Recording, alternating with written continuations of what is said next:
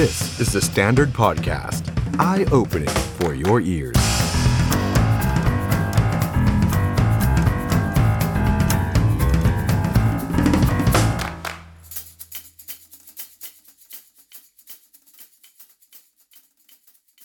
สวัสดีครับ ตอนรับทุกท่านเข้าสู่รายการ The Standard Now กับผมออฟชัยนนท์หานคีรีรัตน์ครับ คุณผู้ชมครับวันนี้เรามาเจอกันนะครับ วันพฤหัสบดีที่ 5 มกราคม 2566 ครับ ทั้งทาง Facebook แล้วก็ YouTube ของ The Standard นะครับ วันนี้เรามาเจอกันช่วง 2 ทุ่มถึง 3 ทุ่มตรงโดยประมาณนะครับ หัวข้อก็เป็นหัวข้อที่จริง ๆ พูดคุยกันมาตั้งแต่ช่วงปีใหม่นะครับ ต่อเนื่องมาจนถึงวันนี้ เพราะว่าวันนี้ในสภาก็ได้พูดถึงเรื่องนี้ รัฐมนตรีกระทรวงว่าการกระทรวงคมนาคมนะครับ ก็ได้ออกมาตอบเรื่องนี้เช่นกันนะครับสำหรับกรณีเปลี่ยนป้ายชื่อสถานีกลางบางซื่อ เป็นสถานีกลางกรุงเทพอภิวัตรด้วยงบประมาณในการเปลี่ยนป้ายเลาะทิ้งของเก่า เปลี่ยนทุกสิ่งอย่างเนี่ยนะครับ 33 ล้านบาทโดยประมาณทำให้สังคมตั้งคำถามถึงการใช้งบประมาณว่ามันแพงเกินไปหรือเปล่า ไม่เหมาะสมหรือไม่อย่างไรนะครับ รวมไปถึงการดำเนินการที่ดูแล้วมันไม่ชอบมาพากลเร่งด่วนไปหมด รวมไปถึงถ้าเกิดว่าคุณรู้อยู่แล้ว ว่าคุณจะขอพระราชทาน ชื่อ ทำไมถึงไปทำตั้งแต่แรกเนี่ยเอาไปติดตั้งแต่แรกทำไมไอชื่อสถานีกลางบางซื่อเนี่ยนะครับหลายคำถามเกิดขึ้นในสังคมเยอะแยะมากมายครับวันนี้เราจะได้มาพูดคุยกับแขกรับเชิญ 2 ท่าน มาดูกันหน่อยนะครับว่ามุมมองของทั้งสองท่านนั้นคิดเห็นอย่างไรเกี่ยวกับประเด็นของเราในวันนี้นะครับนั่นก็คือคุณประพัฒน์จงสงวนอดีตผู้ว่าการรอฟทและคุณจิรัตทองสุวรรณสสจังหวัดฉะเชิงเซาพักก้าวไกลนะครับ ซึ่งทั้งสองท่านเนี่ยก็ จริง ๆ ก่อนหน้านี้ก็ได้ออกมาแสดงความเห็นกันไปบ้างแล้วนะครับ อย่างคุณจิรัตน์นี่ก็พูดในสภาไปแล้วด้วยวันนี้นะครับ แต่ว่าเดี๋ยวจะได้มาฟังมุมมองหลังจากที่ได้ฟังคำชี้แจงจากรัฐมนตรีคมนาคมไปนะครับ แต่ว่าก่อนอื่นครับคุณผู้ชมแล้วครับคิดเห็นอย่างไรเกี่ยวกับเรื่องนี้แสดงความคิดเห็นกันมาได้นะครับ ฝากกดไลค์กดแชร์แล้วก็กดติดตามกันไปได้ คิดว่า 33 ล้านบาทแพงไปไหมคุ้มค่าหรือเปล่านะครับ บางท่าน อาจจะคิดเห็นว่ามันก็โอเคนะมันก็คุ้มค่าอยู่แล้ว มันก็ต้องทำให้สวยงามอลังการนะครับบางท่านบอกว่าโอ้มันแพงเกินไปนะ 33 ล้านบาทเนี่ยนะครับบางท่านก็บอกว่าเออมันอาจจะถูกไปอ้าวแล้วแต่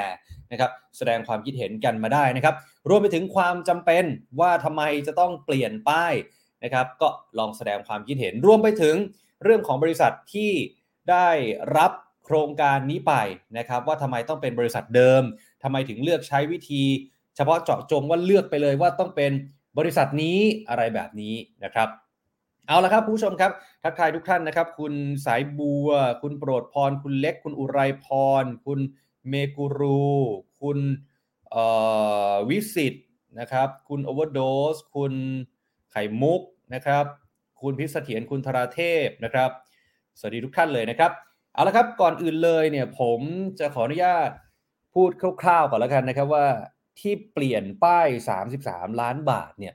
คือถ้าเราพูดแค่นี้คนก็จะเข้าใจผิดกันไปเยอะนะครับว่าเออเปลี่ยนแค่ป้ายทำไมมันแพงจังเลย แต่จริงแล้วไส้ในเนี่ยนะครับมันเปลี่ยนเยอะไปกว่านั้น อันนี้ที่ทาง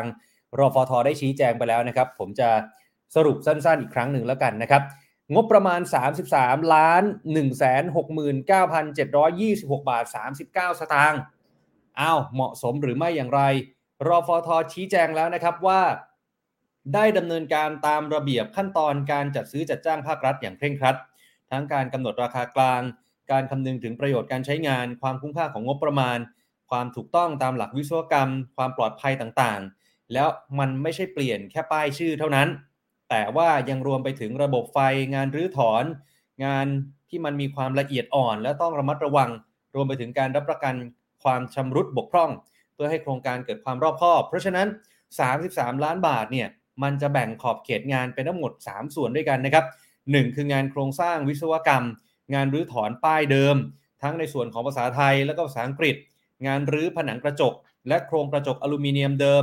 งานรื้อระบบไฟฟ้าแสงสว่างของป้ายเดิม งานผลิตและติดตั้งโครงเหล็กยึดตัวอักษรใหม่ ต่อเติมตามความยาวป้ายที่เพิ่มมากขึ้นนะครับ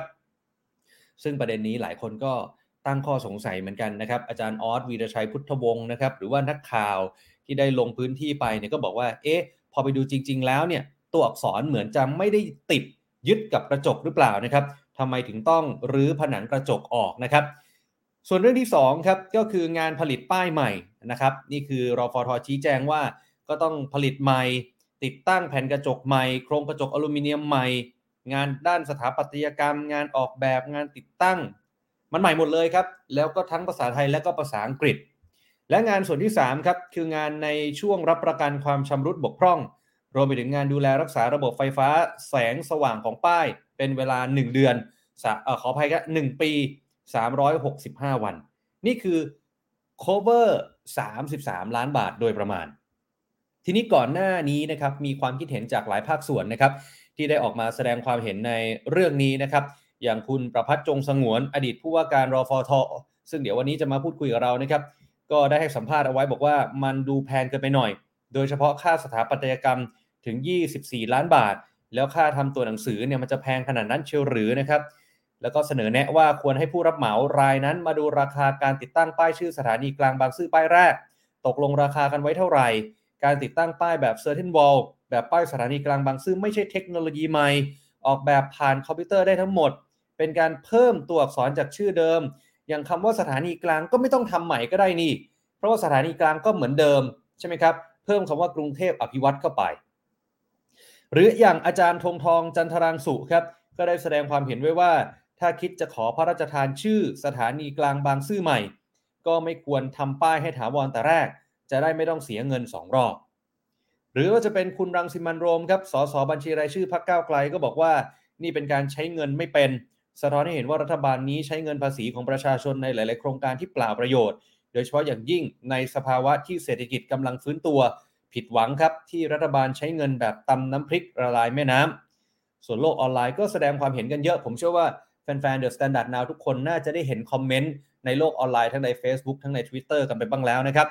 ทีนี้ถ้าเราลองมาคำนวณกันเล่น ๆ นะครับว่าป้ายชื่อตัวอักษรภาษาไทยเนี่ยขนาดสูงถึง 3 เมตร กว้าง 2.6 เมตร หนา 40 เซน ส่วนภาษาอังกฤษสูงน้อยลงมาหน่อยครับ 2.1 เมตร กว้าง 2.2 เมตร หนาเท่ากัน แล้วประกอบด้วยงาน 3 ด้านแบบที่รฟทว่าไว้เนี่ยนะครับ เอามาคิดเฉลี่ยตามงบตามที่เขาระบุเอาไว้เนี่ย จะได้ออกมาแล้วตัวอักษรหนึ่งในประมาณ 2 0 0แสนกว่าบาท หรือประมาณเกือบเกือบ3 0 0แสนบาท โดยประมาณ เพราะว่ารฟทเขาบอกว่ามันมี 2 ด้านนะครับ มี 2 ฝั่งด้วยกันนะครับ แล้วอย่าลืมนะครับว่านอกเหนือจากป้ายสถานีแล้วเนี่ยก่อนหน้านี้นักข่าวหลายสำนักลงไปสำรวจมาแล้วนะครับ ว่าบริเวณโดยรอบสถานีกลางบางซื่อเนี่ยมีป้ายบอกทางเต็มไปหมดเลยครับ อย่างน้อย 10 จุดนะฮะที่เขียนว่าสถานีกลางบางซื่อทั้งแบบแขวนนี่ทั้งแบบเสาแบบนี้มันเต็มไปหมดเลยนะครับ เพราะฉะนั้นแปลว่าป้ายเหล่านี้ก็ต้องเปลี่ยนตามไปด้วย แล้วจะต้องใช้งบประมาณอีกเท่าไหร่ มันก็เพิ่มไปอีกครับ ขณะเดียวกันครับก่อนหน้านี้รัฐมนตรีศักดิ์สยามชิดชอบ ก็ได้ตั้งกรรมการสอบเรื่องนี้แล้วนะครับ สั่งให้รายงานผลภายใน 15 วัน ล่าสุดคุณผู้ชมครับ วันนี้ที่รัฐสภาครับ คุณจิรัตทองสุวรรณสสพักเก้าไกล ได้ตั้งกระทู้ถามสด รัฐมนตรีคมนาคม คุณศักดิ์สยามชิดชอบในประเด็นนี้ 3 ประเด็นหนึ่งแพงเกินไปหรือเปล่า 2 เพราะอะไรถึงเปลี่ยนชื่อ และ 3 ใครจะเป็นผู้รับผิดชอบ กรณีที่รอฟทเพิ่งจะแพ้คดีบริษัทที่เป็นผู้รับจ้างนี่นะครับ ซึ่งคุณจิรัตเนี่ยก็ได้พูดค่อนข้างเยอะนะครับ เดี๋ยวจะได้มาพูดคุยกับคุณจิรัตอีกทีนึงแต่ว่าผมสรุปคร่าวๆแบบนี้แล้วกันว่าอะเรื่องของตัวอักษรปรับปรุงไป แล้วทำไมถึงต้องเพิ่มโลโก้รอฟอทอเข้าไปด้วย ถ้าต้องการประหยัดงบประมาณเนี่ยก็ไม่ต้องเพิ่มโลโก้สิหรือคำว่าสถานีกลางก็คงไว้สิเอาแต่ชื่อ หรือใช้ทั้งสองชื่อคู่กันก็ได้ เพราะว่ายังไงประชาชนตอนนี้เขาก็รู้จักในนาม สถานีกลางบางซื่อกันไปหมดแล้วนะครับซึ่งคุณศักดิ์สยามก็ได้ชี้แจงนะครับ บอกว่าที่ผ่านมาระบบขนส่งสาธารณะของไทยเนี่ยที่ให้บริการกับประชาชนทุกโครงการ ล้วนได้รับพระราชทานชื่อที่เป็นมงคลนาม การเปลี่ยนชื่อสถานีกลางบางซื่อเป็นสถานีกลางกรุงเทพอภิวัตรซึ่งมีความหมายว่าความรุ่งเรืองยิ่งแห่งกรุงเทพมหานคร ก็ไม่ต่างจากสมัยที่เปลี่ยนชื่อสนามบินหนองงูเห่า เป็นสนามบินสุวรรณภูมิ โดยในครั้งนี้ได้ดำเนินการขอพระราชทานชื่อเมื่อเดือนพฤษภาคมปี 64 ได้รับพระราชทานชื่อใหม่เมื่อเดือนกันยายนปี 65 และเดือนตุลาคมปี 65 กระทรวงก็ได้สั่งการให้รอฟทติดตั้งป้ายชื่อพระราชทานให้แล้วเสร็จโดยเร็ว ซึ่งรอฟทก็กำหนด TOR การดำเนินการต้องสอดคล้องกับพรบจัดซื้อจัดจ้างปี 60 นะครับ แล้วที่ต้องใช้วิธีเฉพาะเจาะจง เพราะว่าการปรับปรุงป้ายจะไปกระทบโครงการเดิมที่ดำเนินการเสร็จแล้ว และอยู่ระยะค้ำประกันสัญญาเนี่ยฮะคือถ้าไม่ใช้วิธีนี้มันจะมีปัญหาตามมา แต่เมื่อมีเสียงวิพากษ์วิจารณ์ของประชาชน ก็เลยตั้งกรรมการตรวจสอบข้อเท็จจริง เพื่อให้เกิดความโปร่งใส โดยมีรองปลัดกระทรวงคมนาคมเป็นประธานทราบผลใน 15 วันนะครับ ทั้งหมดทั้งมวลเนี่ยคุณจิรัตยังมีข้อสงสัยอีกมากมายนะครับ รวมไปถึงการที่ทางรอฟทเพิ่งจะแพ้คดี ต่อกิจการร่วมค้า SU ระหว่างบริษัทที่ เนี่ยได้โครงการนี้ไป 7,500 ล้านนะฮะเหตุผลหลักในการแพ้คดีที่ปรากฏในสำนวนการฟ้องก็คือรอฟทเอาสถานีกลางบางซื่อที่ยังไม่ได้จ่ายค่าก่อสร้างครบถ้วน ไปทำศูนย์ฉีดวัคซีนกลางบางซื่อนะครับ ซึ่งเรื่องนี้คุณศักสยามก็ได้ตอบเอาไว้เช่นกันนะฮะเอาลองไปฟังคุณศักสยามตอบบางช่วงบางตอนกันหน่อยครับครับว่าความจำเป็นต้องจ้างบริษัทเนี่ยรายเดิมเนี่ยเนื่องจากโครงการยังอยู่ในระยะประกันสัญญา นะครับซึ่งหากเกิดความเสียหาย ก็จะต้องให้เป็นการรับผิดชอบของผู้รับจ้างรายเดิมนะครับ ซึ่งขณะนี้ยังอยู่ในการประกันสัญญานะครับ ถามว่าในเรื่องของการดำเนินคดีที่มีการต่อสู้กันในกระบวนการยุติธรรมเนี่ยขณะนี้ยังไม่ถึงที่สุดนะครับ ทางการรถไฟก็ยังดำเนินการอยู่ ก็กลับเรียนท่านประธานสภาไปยังท่านสมาชิกครับ ก็ต้องไปศึกษาระเบียบกฎหมายให้ดีนะครับ ว่าในการที่จะชำระเงินเนี่ยให้กับผู้รับจ้างเนี่ยจะดำเนินการเนี่ยต้องมีระเบียบกฎหมายดูนะครับงานนี้เป็นงานเพิ่มเติมนะครับไม่ได้อยู่ในสัญญานะครับซึ่งผมได้ตรวจสอบแล้วนะครับก็เห็นว่าเรื่องนี้เนี่ยไม่สามารถที่จะชำระเงินได้นะครับ ซึ่งการรถไฟก็ได้ตรวจสอบเช่นเดียวกัน เรื่องนี้ก็คงจะต้องมีการอุทธรณ์ต่อไปนะครับ ครับนี่ก็เป็นคำตอบของรัฐมนตรีศักสยามชิดชอบนะครับ เพราะฉะนั้นวันนี้เราจะมาร่วมพูดคุย แล้วก็ฟังความคิดเห็นเพิ่มเติมนะครับ เริ่มจากท่านแรกครับแขกรับเชิญของเรานะครับ คุณประพัฒน์จงสงวน อดีตผู้ว่าการการรถไฟแห่งประเทศไทย และเป็นสมาชิกพรรคเพื่อไทยครับคุณประพัฒน์สวัสดีครับ สวัสดีครับผมสวัสดีครับท่านผู้ฟังด้วยนะครับสวัสดีครับ ครับก่อนอื่นเลยนะฮะเพิ่งจะได้เปิดคำชี้แจงของรัฐมนตรีศักสยามชิดชอบไปเมื่อสักครู่นะฮะ เดี๋ยวคงมาไล่เรียงในแต่ละประเด็นกันนะครับ แต่ว่าก่อนอื่นเลยเนี่ยในอดีตในฐานะอดีตผู้ว่ารฟทสมัยเซ็นก่อสร้างปี 56 เนี่ยโอ้โหณวันนั้นนี่เราคาดคิดไหมครับว่าเวลาผ่านมา 10 ปีจะเกิดดราม่าเรื่องป้ายได้ฮะก็ก็ไม่คิดหรอกนะครับเพราะจริงๆแล้วเรื่องนี้เป็นเรื่องปกตินะฮะเรื่องการเปลี่ยนป้ายให้สอดคล้องกับชื่อนะฮะซึ่งซึ่งมีการขอพระราชทานชื่อไปนะครับ นะเพียงแต่ว่าอาจจะมีคำถามนิดนึงนะครับว่าในส่วนของทางประชาชนนะฮะอาจจะถามว่าถ้าคุณรู้จะต้องมีการนะขอขอขอนะฮะให้พระราชทานชื่อเนี่ยทำไมถึงไปรีบติดตั้งนะฮะคำว่าสถานีกลางบางซื่ออันนั้นก็เป็นประเด็นหนึ่งซึ่งทางทางผู้บริหารนะครับนะครับต้องชี้แจงนะครับว่าเพราะเหตุผลอะไรนะครับ ถึงได้ทำเช่นนั้นครับผมผมเรียนเป็นข้อสังเกตนี่นะครับเมื่อกี้พอดีฟังตอนตอนที่ท่านรัฐมนตรีท่านชี้แจงเนี่ยนะครับ รู้สึกว่าเหตุผลในการจ้างเนี่ยนะครับ ที่ท่านชี้แจงในสภาเนี่ย มันจะแตกต่างจากเหตุผลที่มีการชี้แจงออกทางสื่อไม่ว่าจะเป็นทางด้านของอะไรฮะสำนักประชาสัมพันธ์ใช่ไหมฮะของทางการรถไฟนะครับ หรือทางที่สื่อออกมา โดยทางเจ้าหน้าที่ชุดต่างๆเนี่ยนะครับ มันมันทำให้ผมเองในฐานะประชาชนนะครับ วันนี้เป็นประชาชนเต็มขั้นเนี่ยก็รู้สึกสับสนนะฮะว่าตกลงแล้วเหตุผลที่จ้างจริง ๆเนี่ยนะครับเพราะอะไรกันแน่ เพราะว่า ถ้าเราดูในเอกสารนะครับ โดยเฉพาะยิ่งเอกสารที่ทางการรถไฟนะครับ ทางทางทางผู้ใหญ่นะฮะทางอะไรฮะฝ่ายบริหารของการรถไฟเนี่ยให้ทาง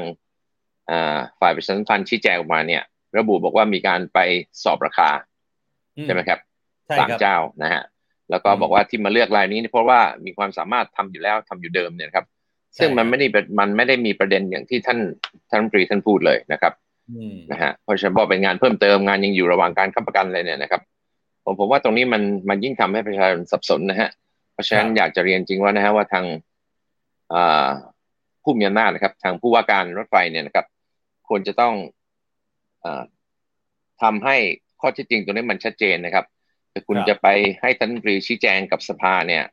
มันก็ต้องเอาข้อเท็จจริงที่มันสอดคล้องกับที่คุณชี้แจงกับคนอื่นด้วยมิฉะนั้นแล้วเนี่ยนะครับ มันจะเกิดความสับสนนะอย่างผมเองผมฟังผมก็รู้สึกสับสนนะตกลงแล้วอะไรคือข้อเท็จจริงที่ถูกต้องกันแน่นะครับ แล้วว่ามันเกิดอะไรขึ้นจริง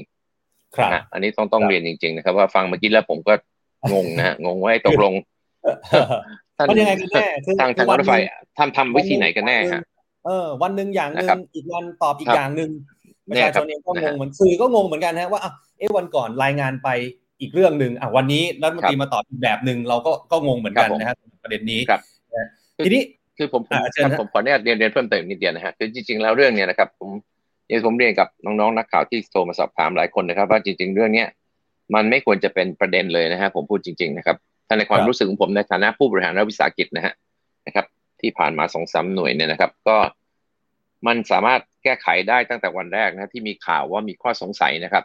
ก็น่าจะมีการตั้งตั้งโต๊ะนะครับ ชี้แจงนะครับเราเอกสารที่เกี่ยวข้องทั้งหมดเนี่ยให้ผู้สื่อข่าวได้ดูนะเพราะผู้สื่อข่าวก็ตัวแทนของพี่น้องประชาชนนะครับ อธิบายให้ผู้สื่อข่าวเข้าใจว่าอันเนี้ยมันมีที่มาที่ไปอย่างไร และทำไมราคาถึงเป็นชนนี้ไอการที่ให้ออกเอกสารโดยผ่านทางประชาสัมพันธ์เนี่ยครับ ผมว่าเป็นเป็นวิธีการที่มันมันเหมือนกับพูดข้างเดียวนะฮะพูดข้างเดียวแล้วก็เออหอมอยู่ฝ่ายเดียวว่าที่ฉันทำไปเนี่ยถูกต้องแล้วถูกต้องตามระบระเบียบนะฮะ ซึ่งมันมันมันอาจจะไม่ใช่อย่างนั้น เพราะว่ามันต้องมีการสอบถามนะฮะคือ ผมเรียนตรงๆนะฮะเอกสารที่ชี้แจงออกมาเนี่ย ผมขณะผมเคยอยู่การรถไฟนะฮะผมอ่านแล้วผมก็สับสนนะฮะแล้วอ่านแล้วเนี่ยมันมีความรู้สึกว่ามันมีคำถามเพิ่มขึ้นนะฮะอย่างยกตัวอย่างง่าย ๆ นะครับ ยกตัวอย่างง่าย ๆ เลย อย่างเช่นนะฮะคุณบอกค่างานทั้งหมดเนี่ยสามสิบสามล้านกว่าใช่ไหมครับครับตอนนี้ครับมันก็มีให้แสดงให้ดูว่ามีรายการอะไรบ้างไอ้อืมรายการที่สองครับซึ่งเป็นรายการที่มีราคาสูงสุดเนี่ย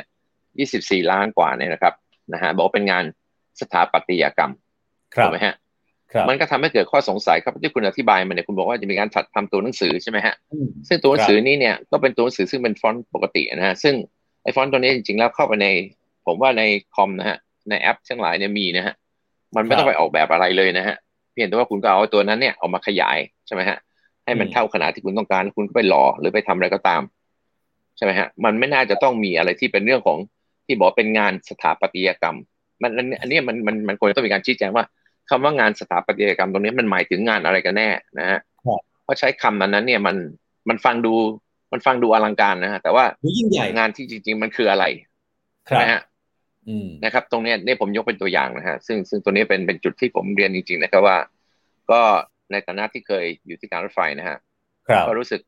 ไม่สบายใจนะกับการชี้แจงอืมแบบวิธีนี้นะฮะอันนี้เรียนตรงๆเลยนะครับ ครับครับพูดครับพูดผมถึงการชี้แจงวิธีนี้เนี่ยผมก็พลันนึกขึ้นมาได้นะครับว่าตั้งแต่เกิดเรื่องมาเนี่ยเอ๊ะเรายังไม่ได้เห็นท่านผู้ว่าการรถไฟออกมาชี้แจงด้วยตัวเองเลยหรือเปล่าฮะเอ่อผมคิดว่าอันนี้คงเป็นเรื่องถ้าถ้าถามผมจริงๆนะจากที่เราก็อยู่กันมาแปดปีแล้วเนี่ยนะครับนะฮะครับ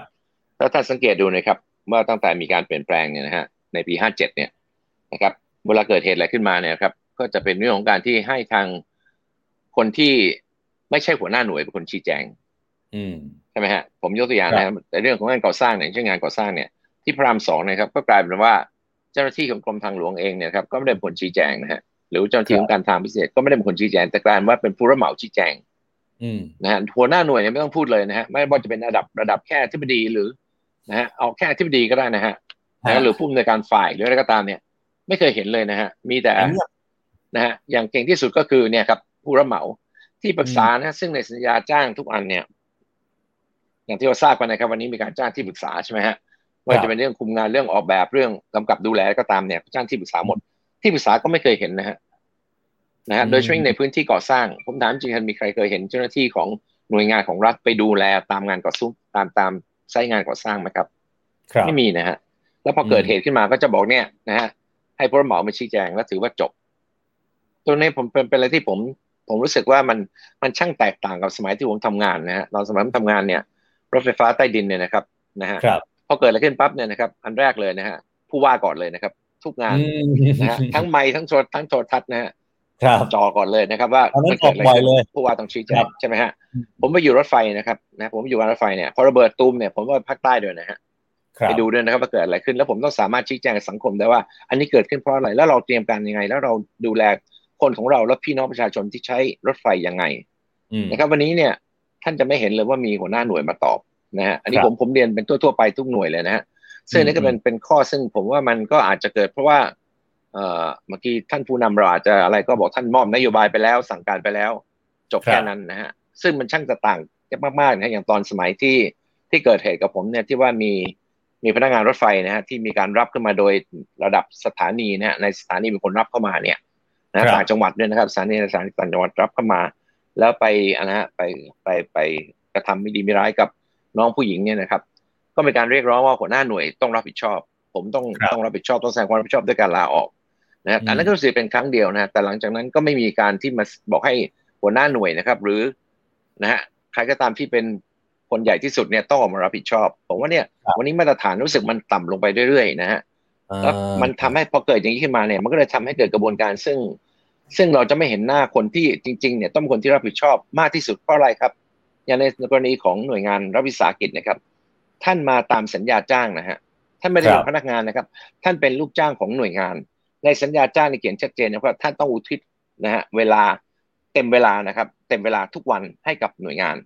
อืมถูกไหมฮะ ผมถามจริงว่านะฮะวันนี้เราเห็นหัวหน้าหน่วยเนี่ยเอาไม้สัมภาษณ์เรื่องอะไรกันบ้างฮะอย่างของรถไฟเนี่ยนะครับ อันนี้ก็อันนี้เรียนข้อสังเกตนะครับว่า ผมรู้สึกจะไม่เคยเห็นท่านออกมาให้สัมภาษณ์ทางสื่อเลยนะครับ มียกเว้นครั้งเดียวที่วันนั้นพูดสัมภาษณ์อยู่เรื่องเดียวนะครับ ครับนะฮะที่ที่มีคำพิพากษาฎีกาตกลงมาแล้ว ท่านก็ให้สัมภาษณ์อยู่คนเดียว ครั้งเดียวจริง ๆ หลังจากนั้นก็ไม่เคยเห็นอีกเลยนะครับ ก็ก็เป็นอะไรที่ก็รู้สึก มันก็แปลกดีนะฮะเพราะเงินเดือนที่ได้ไปเนี่ยมันก็ไม่ใช่น้อยๆนะฮะนะครับ แต่ว่าทุกอย่างไปที่ระดับล่างหมดนะฮะแล้วก็อย่างเนี้ยอย่างผมเรียนเนี่ย คุณไปให้ กองประชาสัมพันธ์เป็นคนชี้แจงเนี่ยครับ ผมว่ามันมันแปลกนะฮะ มันแปลกจริงๆนะครับ ครับครับมันตอบอะไรก็ไม่ได้นะครับที่สำคัญคือตอบตอบอะไรใครไม่ได้เลยนะถ้ามีผู้สื่อลองลองให้สื่อโทรไปถามก็ได้ครับเขาจะตอบอะไรไม่ได้เลยนะฮะแล้วเขาไม่ตอบด้วยนะฮะเขาบอกชี้แจงไปแล้วตามเอกสารผมผมว่าตรงจุดนี้ฮะมันเป็นจุดที่ทำให้พี่น้องประชาชนเนี่ย ยิ่งเกิดความเคลือบแคลงสงสัยกับสิ่งที่เกิดขึ้นว่า เอ๊ะนะฮะมันอย่างนั้นจริงหรือเปล่า แล้วโดยเฉพาะอย่างยิ่งนะครับ ไอ้ที่ยิ่งทำให้สับสนมากขึ้น อย่างที่เราได้ยินไปนะครับ ที่ท่านรัฐมนตรีท่านพูดชี้แจงในสภาเนี่ย ผมก็เลยงงนะฮะว่าตกลงแล้วมันมันมันใช้วิธีเนี่ย เพราะอะไรกันแน่นะฮะครับครับนะครับอะทีนี้ประเด็นประเด็นที่สังคมเนี่ยคุยกันเยอะมากนะครับ คือในฐานะที่ทางคุณประพัฒน์เนี่ยก็เป็นอดีตผู้ว่าการรถไฟเนี่ยนะครับตกลงแล้ว 33 ล้านบาทกับป้ายใหม่นี่มันแพงไปไหมครับบางคนบอกว่า เอ้ย ไปถามผู้ประกอบการ เจ้าอื่นเขาก็บอกว่าราคาเหมาะสมแล้ว บางคนบอกว่า เอ้ยมันแพงเกินไปอะในมุมของอดีตผู้ว่าการรถไฟคิดเห็นยังไงกับประเด็นนี้ฮะผมผมผมมีครับว่าการที่เราจะบอกว่าราคาเนี่ยนะครับราคาที่เสนอสำหรับการก่อสร้างหรือการติดตั้งอะไรก็ตามเนี่ยมันคำว่าถูกหรือแพงไม่มีนะครับ อันนี้ผมเรียนจริงครับเพราะว่าคำว่าถูกหรือแพงเนี่ยของแต่ละคนเนี่ยมันไม่เท่ากันถูกไหมฮะนะเพราะในในในความรู้สึกของคนนะที่มีเงินนะฮะคำว่าถูกหรือแพงก็จะเป็นแบบหนึ่งคนที่หาเช้ากินค่ำที่รับเงินแบบ นะฮะแบบอะไรฮะรายได้ก็เป็นแค่ว่ารายได้รายวันอย่างเงี้ยนะครับคำว่าถูกหรือแพงก็จะเป็นอีกแบบหนึ่งนะฮะก็เหมือนกับวันนี้ครับนะยกตัวอย่างอย่างนั้นก็คือว่าเหมือนกับวันนี้ครับ เรามีรถไฟฟ้าขนส่งมวลชนชื่อนะฮะชื่อนี่คือขนส่งมวลชนแต่ถามจริงๆครับว่ามวลชนเนี่ยใช้รถไฟฟ้าได้ไหมครับรถไฟฟ้าที่เราสร้างตั้งเยอะตั้งแยะนะครับรัฐบาลลงทุนไปตั้งนะกี่แสนล้านแล้วเนี่ยครับมวลชนใช้ได้ไหมครับ ใช้ไม่ได้นะฮะมันกลายเป็นรถไฟฟ้าที่ทำให้เฉพาะกลุ่มคน ผมถามนี่คือสิ่งที่ถูกต้องหรือเปล่านะอันนี้ก็เหมือนกันนะครับ ถามว่าอันเนี้ยราคาเนี่ยสมเหตุสมผลไหมนะฮะสมเหตุสมผลหมายความว่า การใช้งานนะครับ ความคงคงทนมั่นคงแข็งแรงของตัวมันนะฮะนะอายุการใช้งานอะไรพวกนี้ประกอบกันนะครับ วิธีการก่อสร้างวัสดุที่ใช้อะไรเนี่ย อันนี้มันจะตอบได้เนี่ยครับเราต้องรู้รายละเอียดนะฮะผมถึงได้เรียนว่าไอ้ที่เขาทำเป็นรายการมาแล้วบอกมีรายการอย่างเงี้ยแล้วไม่มีรายละเอียดอย่างอื่นเลยนะครับนะฮะมันจะตอบว่าอันเนี้ย มันมันสมเหตุสมผลหรือไม่เนี่ย ผมว่ามันตอบยากนะฮะเพราะมันมันไม่มีอะไรที่จะให้เราอะไรฮะ ยึดเป็นฐานการคิดเลยว่าไอ้ตัวเนี้ยนะอย่างเช่นว่า สมมติวัสดุที่ใช้เนี่ยครับเป็นวัสดุอย่างหนึ่งเมื่อเทียบกับอีกอย่างหนึ่งเนี่ยราคาก็ไม่เหมือนกันแล้วถูกไหมฮะความซับซ้อนของการติดตั้งนะฮะเรื่องของไฟที่บอกจะมีไฟนะฮะข้างในเนี่ยไอ้ไฟที่ว่าเป็นไฟอะไร ระบบเป็นยังไงนะฮะ เป็นไฟที่สามารถควบคุมด้วยระบบคอมพิวเตอร์ได้หรือเปล่า เป็นหรือเป็นไฟแค่หลอดไฟเสียบไฟ แล้วเดินไฟเข้าไปแล้วก็จบอันตรงนี้ครับมันผมเรียนว่า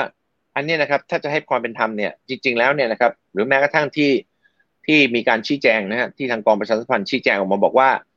อันนี้นะครับ มีการสอบถามนะฮะสอบถามผู้ประกอบการสามรายใช่ไหมครับ ตามที่ชี้แจงบอกว่าสามรายเนี่ย ผมถามว่าแล้วผู้ประกอบการเนี่ยได้รับข้อมูลตรงนี้หรือเปล่าไอ้ที่จะมาบอกว่าราคาสมเหตุสมผลหรือราคาเนี่ยเป็นเท่าไหร่อย่างไรเนี่ย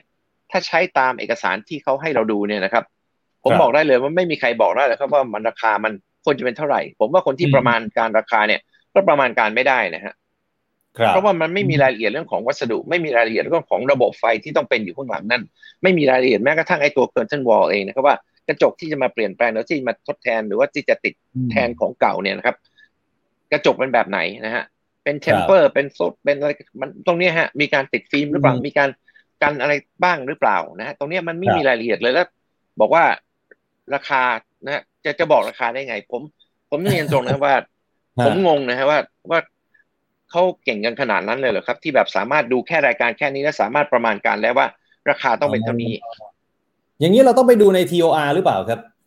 ใช่ครับผมเนี่ยครับนี่คือสิ่งที่มันเราไม่เห็นนะเราเห็นแต่ตารางที่เขาส่งให้ใช่ไหมฮะที่ออกมาในตามสื่อนะครับ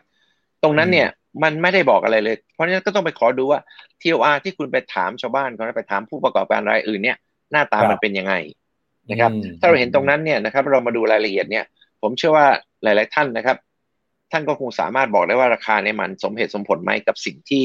นะฮะที่เขาบอกไว้หรือว่าเป็นวงเงินที่เขาตั้งขึ้นมานะครับ ครับครับผมแล้วแล้วอย่างกรณีที่รฟทมาชี้แจงเรื่องว่าอ่ามีการรื้อโครงสร้างนะครับถอดกระจกนั่นน่นนี่ แต่ปรากฏว่าพอนักข่าวลงพื้นที่ไปเนี่ยกับเห็นว่าป้ายหรือว่าตัวอักษรเนี่ยมันไม่ได้ติดกับกระจก เรื่องนี้คุณประพัฒน์มีความเห็นไหมฮะเอ่อผมอย่างที่เรียนนะครับว่าอันนี้อย่าอย่าให้ผมคอมเมนต์ดีกว่านะฮะนะเพราะว่าเจ้าหน้าที่ที่ชี้แจงนะครับในผมเรียนนะครับว่าคุณให้ชี้แจงผ่านทางกรมประชาสัมพันธ์ ผมถามกรมประชาสัมพันธ์เนี่ยนะครับเขาทราบหรือเปล่าเขาก็ฟังมาอีกทีหนึ่งนะอันนี้ต้องถามนะฮะต้องถามตัวท่านผู้ว่าเนี่ยครับเพราะท่านเนี่ยนะครับอย่าลืมนะครับว่าท่านผู้ว่าเนี่ยในฐานะผู้ว่านะครับ ท่านต้องตอบคำถามที่เกี่ยวเรื่องของการก่อสร้างได้นะครับนะฮะเพราะวันนี้ผมผมไม่ได้พูดเพราะว่านั่นนะฮะเอาง่ายๆนะตอนสมัยที่ผมเรียนเนี่ยตอนที่ผมทำรถไฟฟ้าใต้ดินเนี่ยนะครับ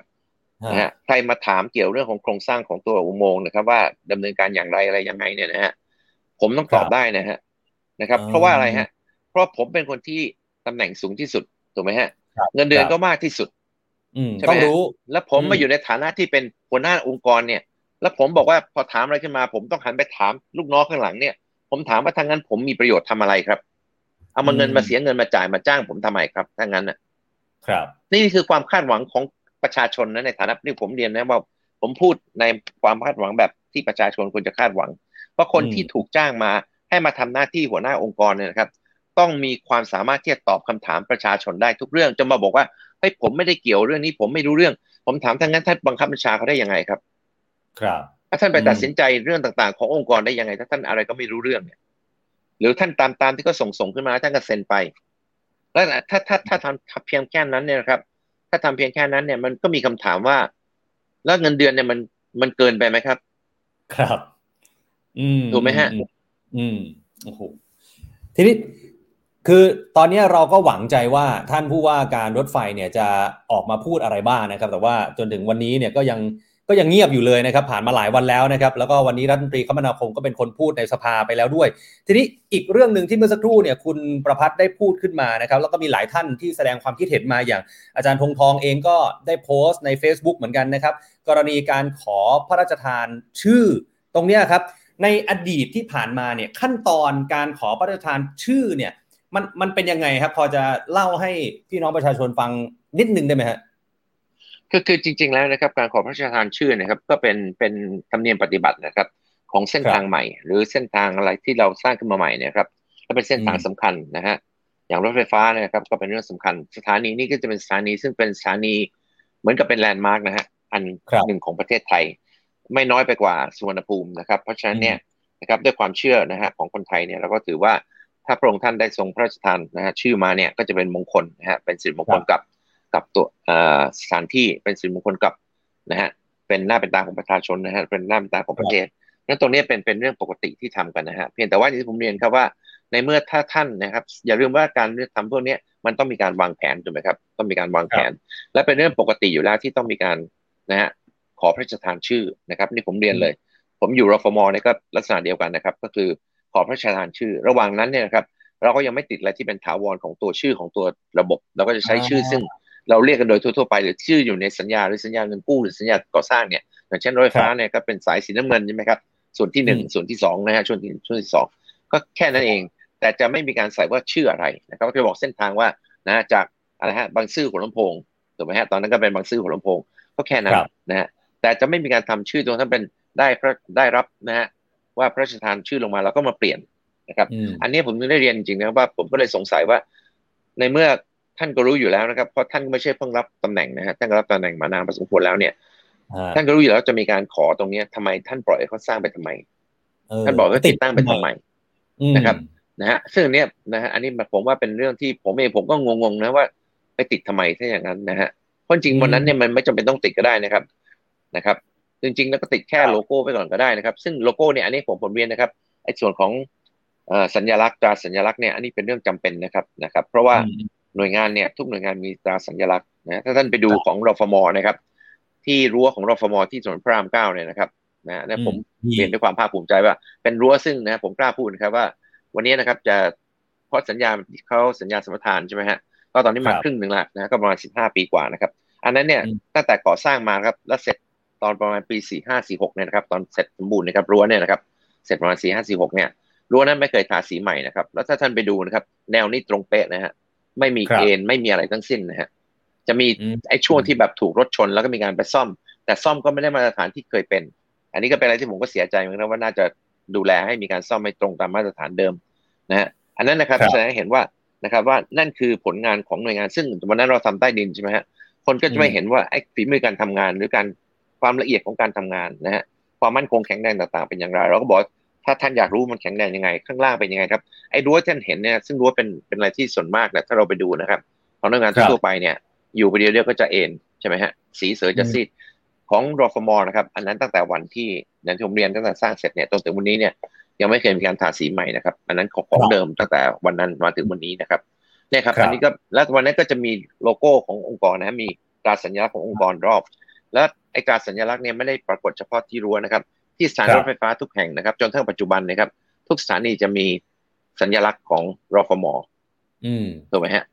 นะฮะเพราะฉะนั้นเนี่ยมันเป็นเรื่องของเป็นเรื่องของนั่นครับครับผมแปลแปลแปลว่าสุดท้ายนะแปลว่ารัฐมนตรีคมนาคมเนี่ยจะมาปฏิเสธบอกว่าไม่รู้เรื่องของการขอพระราชทานชื่อเนี่ยก็คงจะไม่ได้ แล้วทำไมถึงยอมปล่อยให้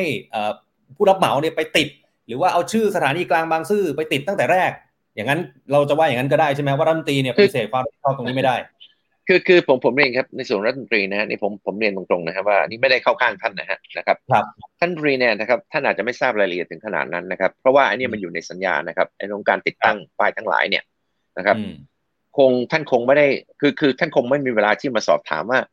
นะเพราะท่านอย่างที่เรียนนะท่านกำกับดูแลหลายหน่วยเนี่ยนะฮะ ท่านคงไม่มาบอกว่าเฮ้ยคุณไอ้เรื่องป้ายยังไง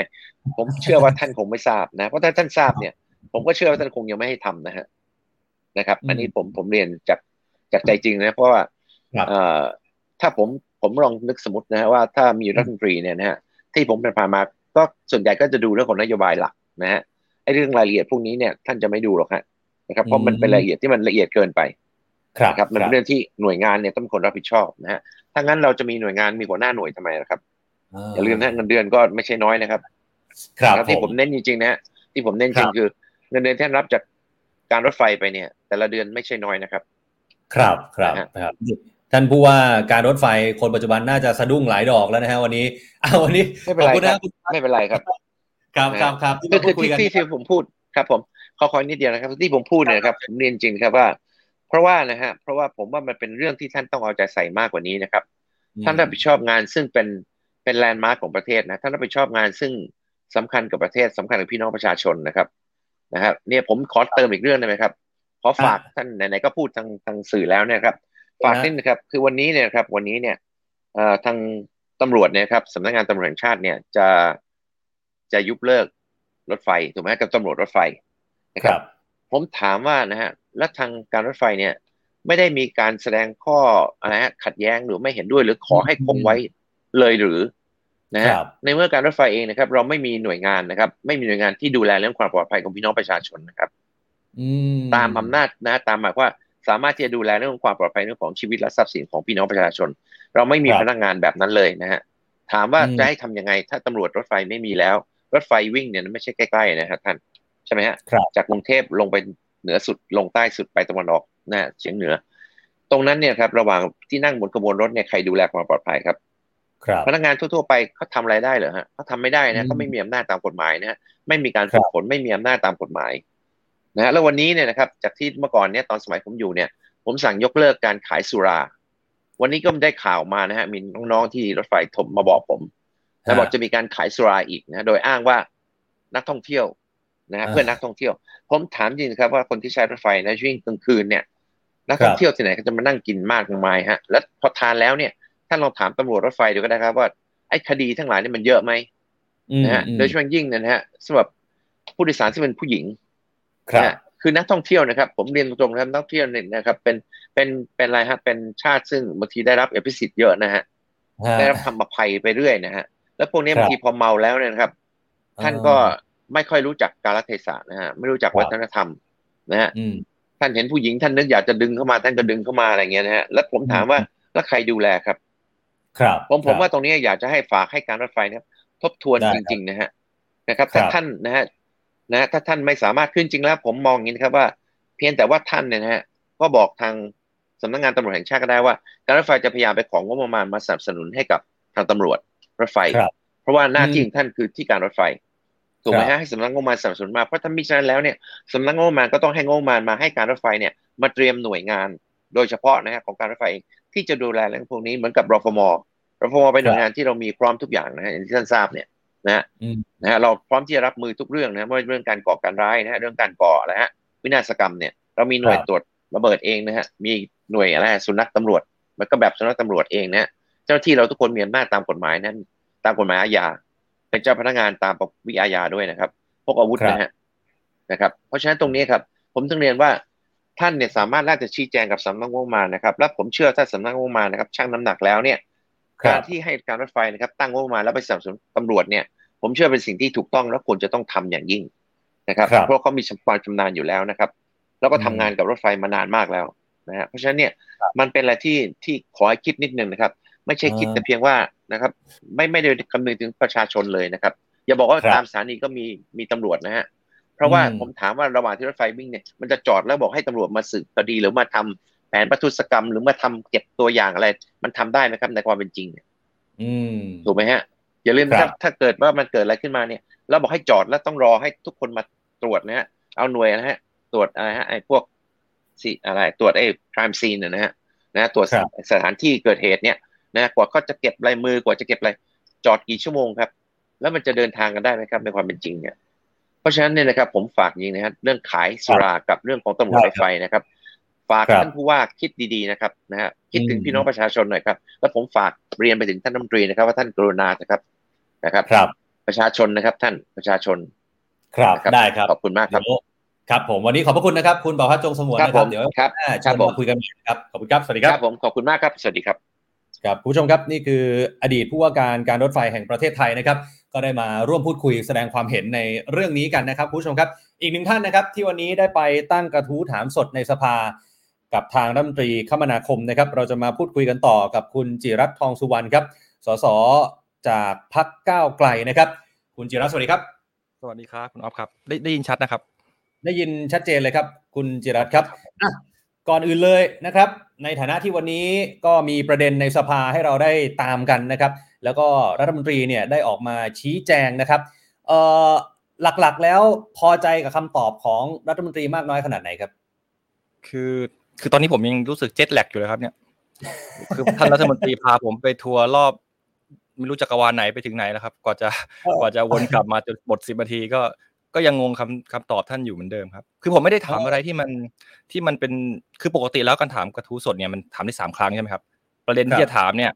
ส่วนใหญ่มันก็ประเด็นเรื่องใหญ่ๆครับอืมเขาก็อัดคำถามกันมาสสปกติเนี่ย ถามครั้งหนึ่งเนี่ยเผื่อๆเขายัดคำถามมาสี่ห้าคำถามเลยบางคนเป็นสิบเลยครับแล้วรัฐมนตรีก็อาจจะตอบไม่ครบบ้างอะไรบ้าง ผมก็พยายามช่วยท่าน ผมถามแค่คำถามอืมเดียวสั้น ๆ เลยครับคำถามแรกก็คือ คิดว่ามันแพงหรือเปล่า อืม แค่นี้ สี่ครับสี่พยางค์ครับคำถามที่สองก็คือเปลี่ยนชื่อทำไม อืมก็ก็ไม่ได้คำตอบทั้งสองข้อเลยครับ จนข้อสุดท้ายว่าเออจะรับผิดชอบยังไงก็ก็ยิ่งไปกันใหญ่ ครับครับเออทีนี้อ่าเดี๋ยวเรามามาไล่เรียงไปทีละประเด็นแล้วกันนะครับเอ่อขอย้อนกลับไปนิดหนึ่งเมื่อสักครู่นี้คุยกับเอ่อคุณประพัฒน์จงสงวนเนี่ยคุณประพัฒน์ให้ข้อสังเกตมาอย่างหนึ่งก็คือว่าก่อนหน้านี้ที่ฝ่ายประชาสัมพันธ์ของรฟทออกมาชี้แจงเนี่ยกับสิ่งที่รัฐมนตรีคมนาคมนาคมตอบในวันนี้เนี่ยมันมี สิ่งที่มันไม่เหมือนกันนะคือพูดคนละแบบนะตกลงแล้วว่าที่จะใช้บริษัทเจ้าเดิมเนี่ยเพราะเหตุผลวันนี้รัฐมนตรีบอกนี่นี่นี่นี่แต่ฝ่ายประชาสัมพันธ์ของรฟทชี้แจงอีกอย่างหนึ่งตรงนี้คุณจิรัตมีความเห็นว่าไงบ้างฮะคือที่ที่ผมคิดว่าแตกต่างกันเนี่ยก็คือว่าทางท่านรัฐมนตรีเนี่ยพยายามจะโบยความผิดให้กับรถไฟ รถไฟก็พยายามปกป้องตัวเอง นั่นนั่นคือสิ่งที่ผมรู้สึกได้จากการอ่านแล้วก็จากการฟังตอบของท่านรัฐมนตรีครับ ส่วนเรื่องเนื้อหารายละเอียดเนี่ยมันก็เป็นผมว่าไม่ได้ไม่ใช่เรื่องแปลกอะไรครับ มันก็ไม่ได้ตรงตามความจริงทั้งทั้งหมดอยู่แล้ว อย่างเช่นรัฐมนตรีบอกว่าเอ่อต้องให้ผู้รับเหมาเจ้านี้ เพราะว่าเขาเขาเคยทำเขาเป็นคนทำงานเก่าที่นี่เขารู้เรื่องนี้ดี แล้วก็ถ้ามีอุบัติเหตุอะไรขึ้นมาเนี่ยเขาก็ไม่ต้องมาไม่ต้องไปรับผิดชอบให้คนอื่นเขาก็รับผิดชอบตัวเอง ปัญหาคือว่าผู้รับเหมาเจ้าเก่าไม่ใช่ไม่ใช่ยูนิคนะครับไม่ใช่บริษัทยูนิคแต่เป็นแต่เป็นยูนิคกับ ชิโนไทยทำร่วมกันเป็นจอยแอดเวนเจอร์ถ้าอ้างแบบนี้ท่านต้องเอากลับมาทั้งสองบริษัทท่านต้องเอาชิโนไทยมาด้วย เพราะว่าถ้าเกิดอุบัติเหตุขึ้นมา ท่านจะยูนิคจะรับผิดชอบทุกอย่างแทนชิโนไทยยังไงครับ ครับอันนี้ไม่ตรงกับความเป็นจริงแน่นอน อืมอืมอืมแล้วแล้วอย่างเรื่องเรื่องการฟ้องร้องเนี่ย ที่ทางคุณจิรัตก็ได้ถามไปในสภานะฮะแต่ว่ารัฐรัฐมนตรีก็เหมือนจะอ่าไม่ไม่ไม่เขาเรียกว่าเลี่ยงตอบนิดนึง แล้วก็บอกว่าจริง ๆ แล้วกระบวนการมันยังไม่สิ้นสุด อ่าตรงนี้พอฟังคำตอบแล้วคิดเห็นยังไงบ้างฮะคือผมเคยอภิปรายเรื่องนี้ครับ เมื่อเมื่อน่าจะปีกว่าแล้วครับ ตอนหนึ่งห้าสองเมื่อเมื่อปีกว่าๆแล้วแหละ แต่ท่านไม่อยู่ฟังแล้วก็ไม่ได้ตอบด้วย แล้วมันประเด็นมันมาชนกับเรื่องนี้พอดีก็เลยถามท่านก็เหมือนเดิมเลย ผมก็คิดว่าน่าจะได้คำตอบที่ดีกว่านี้รอมันตั้งปีกว่า คือที่ผมทราบจากเอ่อทางคดีความเนี่ย หมดมันจบไปแล้วครับ นางอายุอนุญาโตตุลาการเนี่ยก็ชี้ขาดไปเรียบร้อยแล้ว ก็คือรถไฟแพ้เรียบร้อย แพ้หมดรูปเลยด้วย แล้วก็ตอนนี้รอที่จะหาเงินมาจ่ายอยู่ แต่ถ้าท่านบอกว่ามันยังอุทธรณ์ได้อยู่ ซึ่งอันนี้ผมไม่ยังไม่มั่นใจเรื่องกระบวนการ แต่ถ้ายังอุทธรณ์ได้อยู่เนี่ย แล้วถ้าบอกถ้าจะอุทธรณ์ต่อเนี่ย อันนี้เสียวสันหลังเลยครับ เพราะเราโดนดอกเบี้ยวันละล้านกว่าบาทอยู่ทุกวันนะครับ อืมครับ งานนี้เป็นงานที่ชิโนไทยกับยูนิคเนี่ยก่อสร้างไปแล้วก่อสร้างเสร็จไปแล้ว แต่รถไฟไม่มีตังค์จะจ่ายเขา พอไม่มีตังค์จะจ่ายเขารัฐมนตรีก็ไม่ยอมเอาเรื่องนี้เข้าคอรมอเพื่อไปเบิกเงิน ไปของคอรมอง่ายๆเถอะเพราะว่ามันเกินงบแล้วอะเพราะมันเป็นงานเพิ่มมาจากของเดิม ทีนี้พอไม่กล้าเอาเข้าผมก็ไม่ทราบเพราะอะไร อาจจะเพราะกลัวว่ากระบวนการการสั่งงานเพิ่มมีโอนมันมีปัญหาหรือเปล่า ก็เห็นท่านตั้งกรรมการมาสามชุดตั้งมาสามปีแล้ว ก็ไม่เห็นมีผลอะไรสักทีว่าว่ามันถึงไหนยังไงหรือใครเป็นทุจริตหรือเปล่าสรุปแล้วเนี่ยเขาก็ฟ้องร้องกลับมา แต่เขาทำงานไปแล้วครับ ต้องยอมรับเอกชนเขาทำเสร็จไปแล้ว เปิดใช้งานไปแล้วด้วยซ้ำเพ ราะฉะนั้นไงก็ต้องจ่ายอยู่ดีครับ ไม่จ่ายได้ไงครับเขาทางานให้เราเราไม่จ่ายตังค์เขาได้ไง แล้วจะอุทธรณ์ทำไมครับ อุทธรณ์ให้เสียดอกเบี้ยวันละหนึ่งล้านบาทหนึ่งล้านกว่าบาทไปเรื่อยๆครับ ตอนนี้ดอกเบี้ยเนี่ย คือถ้าผมคำนวณไม่พลาดนะครับ อย่างอย่างต่ำก็คือหนึ่งพันเจ็ดร้อยสี่สิบล้านแล้วนะครับ ฟรีฟรีนะครับแล้วไม่ไม่ใช่เงินท่านรัฐมนตรีแน่นอนอันนี้อันนี้เงินภาษีประชาชนล้วนๆเลย ถ้ายังอุทธรณ์ต่อนี่ก็เสียวสันหลังจริงครับถ้าอย่างนั้นแล้วหน้าที่ของรัฐมนตรีจะจะจะปล่อยปละละเลยต่อไปอีกเหรอ อ่าอ่าอ่าถ้าถ้าอย่างนั้นแล้วข้อสังเกตหนึ่งเนี่ยที่ก่อนหน้านี้หลายฝ่ายก็ตั้งข้อสังเกตนะครับ ไม่ว่าจะเป็นการจัดซื้อจัดจ้าง โดยการที่ใช้วิธีเจาะจง แล้วก็ให้เหตุผลมาว่าอ่าเป็นคนเดิมเป็นเจ้าเดิม อยู่ในประกันนั่นโน่นนี่อะไรอย่างเงี้ยนะฮะแล้วก็มีคนไปตั้งข้อสังเกตว่าบริษัทแห่งเนี้ยโอ้โหมีมีมีกิจการหรือว่าโครงการที่ทำกับการรถไฟมาเนี่ยโอ้โหหลายหลายโครงการมากๆ หลายหมื่นล้านด้วยเนี่ยนะฮะ ตรงนี้คุณจิรัตมองมองเห็นอะไรจากเรื่องนี้บ้างไหมฮะว่าเออมันดูแปลกๆหรือเปล่าหรือยังไง คือที่ที่เราน่าจะเข้าใจกันได้จากดูจากตัวเลขดูจากตัวโครงการที่ได้ไปนะครับ ก็เหมือนกับบริษัทนี้เป็นลูกรักของรถไฟนั่นแหละ คือขนาดเขาฟ้องเจ็ดพันห้าร้อยล้านแล้วเขาชนะแล้วด้วยนะครับ คือตัวเองโดนฟ้องเจ็ดพันห้าร้อยล้านแล้วอะพอมีอำนาจในการไป จัดซื้อจัดจ้างแบบเฉพาะเจาะจงยังจะไปเลือกเขามาอีกแสดงว่าไม่ได้โกรธเคืองเขาเท่าไหร่หรอกซึ่งซึ่งมันก็เป็นไปได้เป็นไปได้ในในทางปฏิบัติ แต่ในความเป็นจริงเนี่ยถ้ามีคนมาฟ้องเราเจ็ดพันห้าร้อยล้านนี่มันจะฆ่าเราแล้วครับ เจอหน้านี่ไม่ใช่ไม่ใช่แค่ไม่ไม่ให้งานทำต่อยด้วยนะครับ จริง ๆแล้วเนี่ย เพราะฉะนั้นก็คงจะเป็น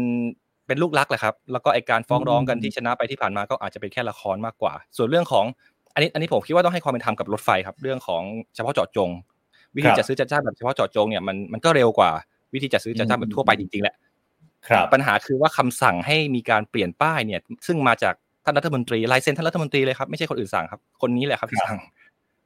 ท่านบอกว่าเร่งด่วนปั๊มสแตมป์มาด้วยว่าด่วนมากแล้วแล้วลูกน้องครับผู้ว่าการรถไฟทำไงครับ ก็ต้องเร่งครับ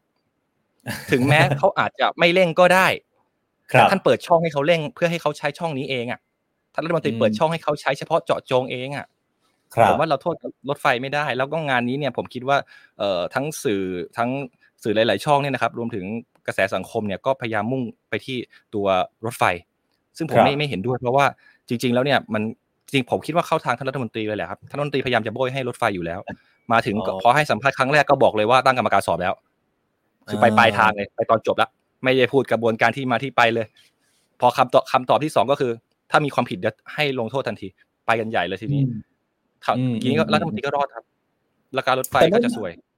ครับอะอย่างอะอย่างประเด็นเนี้ยเมื่อสักครู่เนี้ยอย่างคุณประพัฒน์ซึ่งเป็นอดีตผู้ว่าการรถไฟเนี่ยท่านบอกว่าเอ่อรัฐมนตรีคมนาคมเนี่ยอาจจะไม่ได้รู้ทุกเรื่องนะครับผมคิดว่าคุณจิรัตน์น่าจะมาฟังทันตอนท้ายไม่แน่ใจนะฮะบอกว่ารัฐมนตรีคมนาคมเนี่ยดูแลเยอะคงจะไม่ได้รู้ทุกเรื่องหรอกว่าเอ้ยไปลงรายละเอียดถึงขั้นไอ้เรื่องเปลี่ยนชื่อเปลี่ยนป้ายอะไรอย่างเงี้ยต้องเป็นผู้ว่าการรถไฟที่รู้ทุกสิ่งรับผิดชอบตรงนี้ อาจจะเห็นต่างกันหรือเปล่าฮะเรื่องนี้ คือผมว่ารัฐมนตรีไม่จำเป็นต้องจำชื่อพนักงานในกระทรวงตัวเองได้ทุกคนหรอกครับ ไม่จำเป็นต้องรู้ด้วยว่าเออเบอร์โทรศัพท์คนไหนเบอร์อะไรไม่จำเป็นครับ แต่ครับอะไรที่ตัวเองเซ็นนะครับลายเซ็นตัวเองอะครับ จะไม่รู้เหรอครับอืมอืมอืมนี่ตัวเองเซ็นเซ็นสั่งให้เขารีบเร่งในการก่อสร้างเอง ตัวเองเป็นคนอืมเซ็นเพื่อขอพระราชทานชื่อเอง ครับ แล้วเราจะบอกว่าไม่รู้เดี๋ยวผมว่าไม่ใช่แล้วครับ ก็อ่าก็ผมก็คิดว่าแกก็ไม่ได้ปฏิเสธอะไรนะครับ ท่านวันนี้ก็ไม่ได้ปฏิเสธอะไรเลยครัแต่บแต่สิ่งหนึ่งที่ที่มันก็อะ ยอมรับว่าผมก็ไปไม่เป็นเหมือนกันที่ท่านโบยไปให้เรื่องของประเพณี เท่านั้นเองนอกนั้นท่านก็ท่านก็ยังตครัอบบโอเคอยู่ อืมอืมอืมถ้าอย่างนั้นแล้วเอ่อในมุมของคุณจิรัตน์เนี่ยคิดว่าเอาอย่างนี้แล้วกันนะฮะคือคือหลายคนก็ตั้งคำถามเรื่องนี้มาแล้วแหละว่าอะถ้ารู้อยู่แล้วว่าเป็นประเพณีใช่ไหมฮะรู้อยู่แล้วว่าจะขอพระราชทานชื่อเนี่ย แล้วจะไปติดไอ้ชื่อบางซื่อไปทำไมนะทำไมถึงไม่อ่ารีบจัดทำชื่อใหม่ ตั้งแต่ตอนที่ได้รับพระราชทานชื่อมาแล้วไอ้ชื่อนั้นก็ยังไม่ต้องติดอะไรอย่างเงี้ย ตรงนี้คุณจิรัตน์ก็ก็คาใจแล้วสงสัยด้วยเหมือนกันหรือเปล่าฮะคือเราเราตัดเรื่องประเพณีออกก่อนไหมครับออกไปก่อนนะครับอ่าเออประเพณีครัมับนเพิ่งมาวันนี้แหละมาเมื่อเช้านี่เองอืมนะก่อนหน้านี้ครับมันไม่มีประเพณีอยู่แล้ว เอ่อแต่เรื่องของป้ายที่จะขอเอ่อขอขอพระราชทานเนี่ยนะครับ มันก็ไม่ได้มาตั้งแต่ตอนที่แบบก่อสร้างดั้งเดิมเนี่ย ซึ่งตั้งแต่ปี 50 นู่นนะครับ